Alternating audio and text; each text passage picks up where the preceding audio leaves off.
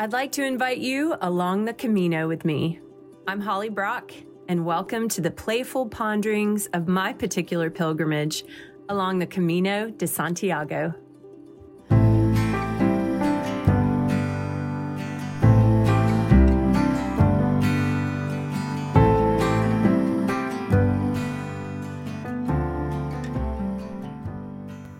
This story, Bicicleta, is indeed my account of the few days I cycled on the Camino de Santiago. It was definitely worth experiencing. There's a saying on the Camino walk your walk. And for this story, maybe for a bit, cycle your cycle on a bicicleta.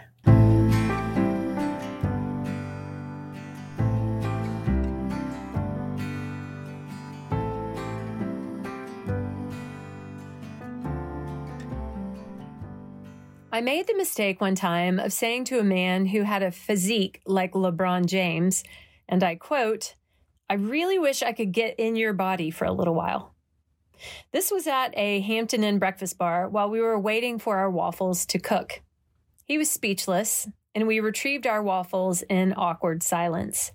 What I meant was that I think it would be fascinating to experience life from his perspective. What would the world be like if I was a good foot taller, twice as wide, could see over the top of people's heads? What was it like to try to fit those legs in size 15 feet into a small car, walk into a room and automatically make a statement simply by the space you take up in it? I sure wish I had said something more along those lines, but maybe it was food for a good chuckle later with his friends. The Camino de Santiago is primarily walked by pilgrims on foot but in areas some people ride bikes. I could not become LeBron sized and experience life with that impressive body, but I could try getting a bike for a few days and seeing what riding along the Camino is like. So I rented a bicicleta in Burgos and set out to experience a different perspective of the Camino. Because sometimes the only way to gain new perspective is to get out of the one you're in and into another. Perspective one I started strong with my front tire facing backwards. I have ridden a bike since I was a young girl, so the only rational explanation I could come up with was that European bikes must be different. That must be why the steering felt off and I had to ride duck footed so that my feet would not catch the tire even on the slightest turn. It did not dawn on me that I could have assembled it wrong. I kept telling myself that I would get the hang of it.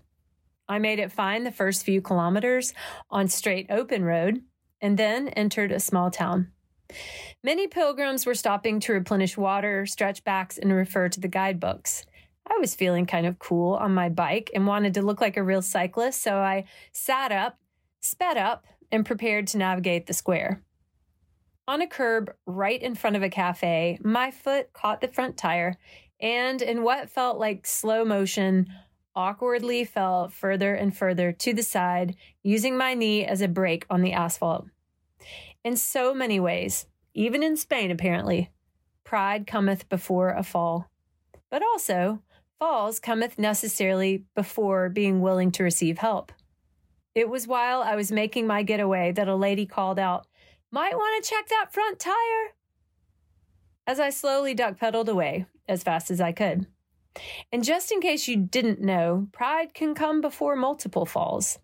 And then, not to be outdone, those falls turn right around and beg for more help. Suffice it to say, only when I happened upon a small group of experienced cyclists, stopped along a little, doing a little maintenance of their own, and made my introduction by means of a silent little topple to the side, that I was humble enough to ask for help. One of the guys deftly and with a little chuckle turned my front wheel 180 degrees and secured it. I repaid my Spanish hero with a kiss on each cheek, making him blush. We humans are interesting creatures, somehow, humbled as I was and wincing at my bruised and bloody knee. I was simultaneously congratulating myself for the distance I had managed to travel with the front wheel facing backwards. Go figure. Perspective two this was the part of the trail that traversed some amazing plateaus. You might judge that it's easier to cycle the Camino rather than walk it. And you would be right on the sections that are paved and you are traveling downhill. I quickly learned a cycling fundamental, though gotta go up to go down. On top of the first plateau, I came upon a jolly Irishman named Charlie playing his guitar. He was advertising for his friend's pub down in the next town, where he would be playing later. I stopped there, and although this wasn't the oasis, which is famous along a different section of the Camino, it truly was an oasis with food for the body and for the soul. I met the owner who said she had literally had a dream about this town and saw herself creating this cafe. Her dream was coming true, which reminded me that in order for one's dream to come true, one must have a dream. Her life reminded me to ask for a dream too. During a meal of yummy curried lentils and a welcome green salad, the sun continued making its way west. And as I was saddling up to move on, a lady walked by inviting me to a yoga class she was teaching. Some yin before the yang sounded like a great idea. Except this class was an hour of burning muscles. Back in the saddle an hour and a half later, with the sun ever lower in the sky, I feared that I did not have the stamina for the speed I needed to get to the next town before dark. There was one way forward, though, which was forward, up, and over another desolate plateau. I think because I felt a little desperate, God blessed me with a special gift. I have come to believe that at any other time of day, this land would have been beautiful in its starkness. But the gift he gave me was a land on fire. Pedaling west toward the rim of the plateau, the ball of sun setting there was catching everything on fire and turning it to gold including me. I sang out of my fear and my wonder, and then my song got me through. To this day, I sing when I'm nervous and I sing when I'm full of joy. I made it to the town, out of energy, but with a soul full of the golden burning land of the Camino, asking for a dream. I hope you do too. Perspective three. It truly is a different experience biking the Camino.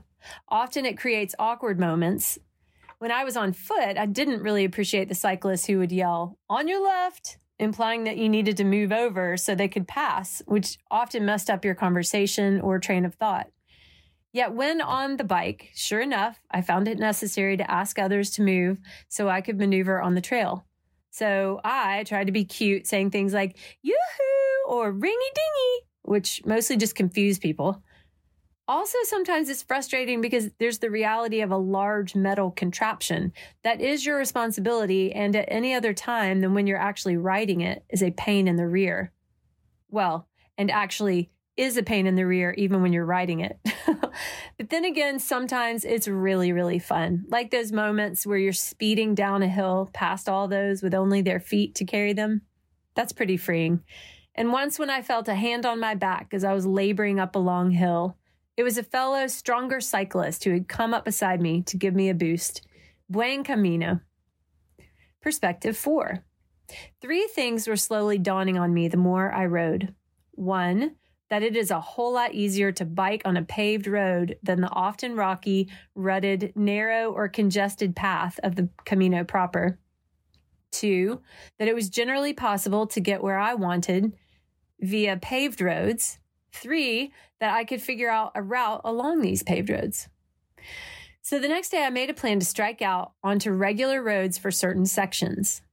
I quickly found myself outside of the Camino bubble, which reminded me of a few other things. One, on the Camino, 99.9% of the people on the path are headed west, like a one way street. But off the Camino, not everyone was headed to Santiago. Two, that people in the normal world have deadlines and responsibilities and are not necessarily in the same contemplative frame of mind that most pilgrims are in.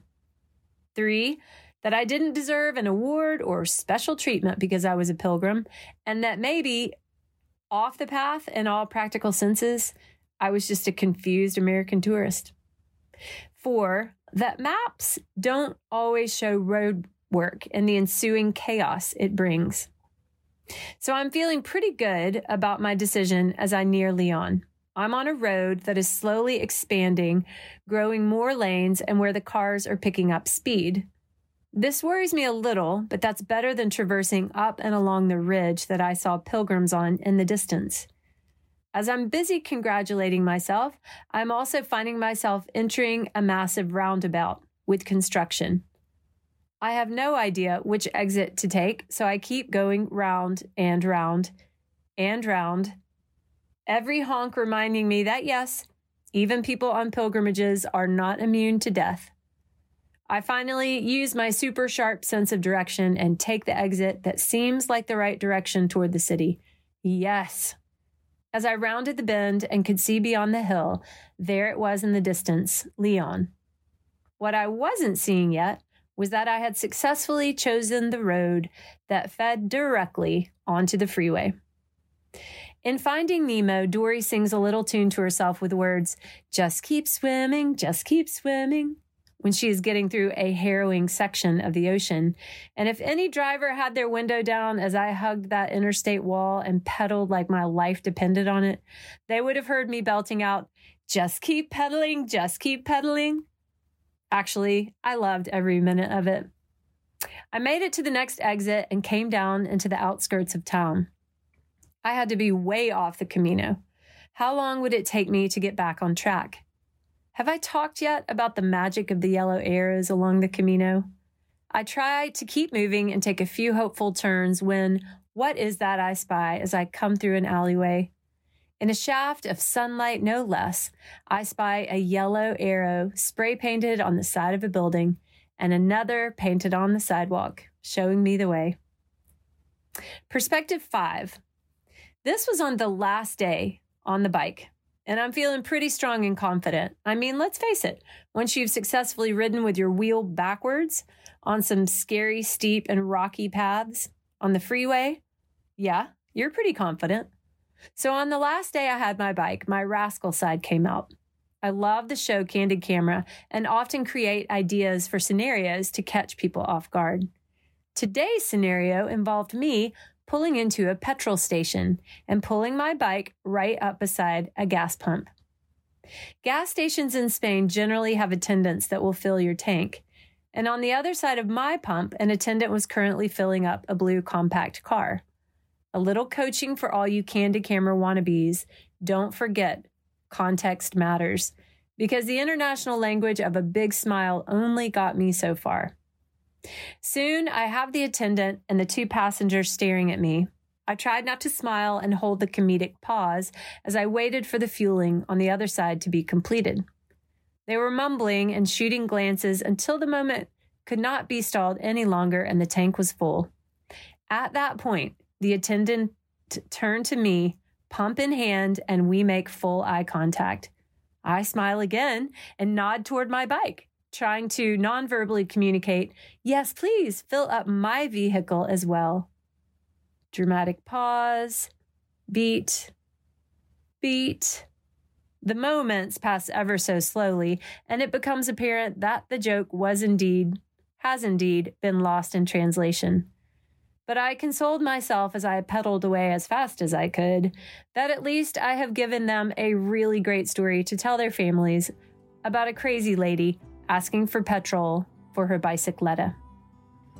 That afternoon, I returned the bicicleta, happy to be back on my two feet, but knowing it had been worth it. There's a saying on the Camino walk your walk, and sometimes bike your bike. I'm glad I did both.